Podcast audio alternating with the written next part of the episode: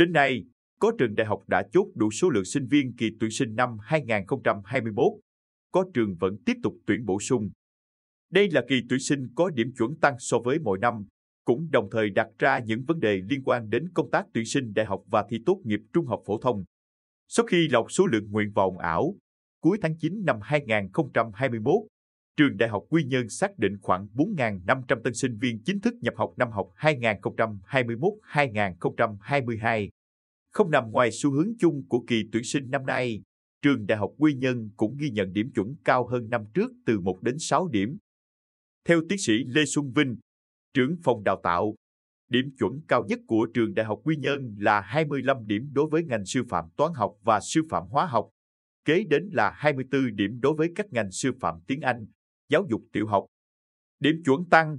thậm chí tăng cao ở một số ngành, xuất hiện tình trạng thí sinh dù điểm thi tốt nghiệp trung học phổ thông ở mức cao nhưng vẫn trượt đại học.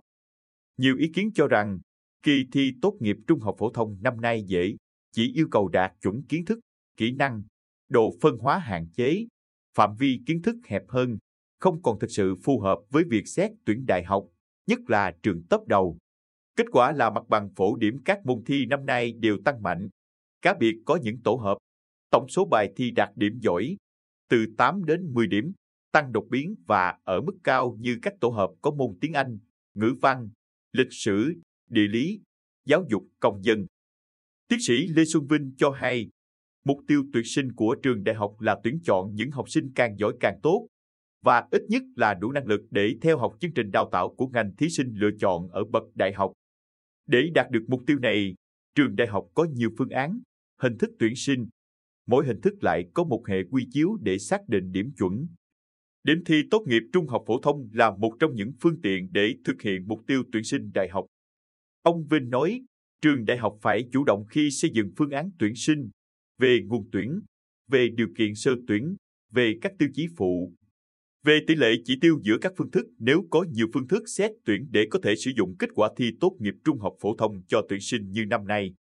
Còn tiến sĩ Trần Thị Việt Ngân, Phó Hiệu trưởng trường Đại học Quang Trung, cho rằng trong hai năm 2020 và 2021, điểm xét tuyển vào đại học ngày càng tăng cao. Quên hiện tượng này có nhiều vấn đề cần thảo luận, trong đó vấn đề tự chủ đại học đang được đặt ra mạnh mẽ hơn với trường đại học tư thục càng cần có cơ chế thông thoáng hơn để chủ động hơn trong tuyển sinh. Ở một góc nhìn riêng, ông Ma Anh Dũng, hiệu trưởng trường Trung học phổ thông chuyên Lê Quý Đôn chia sẻ,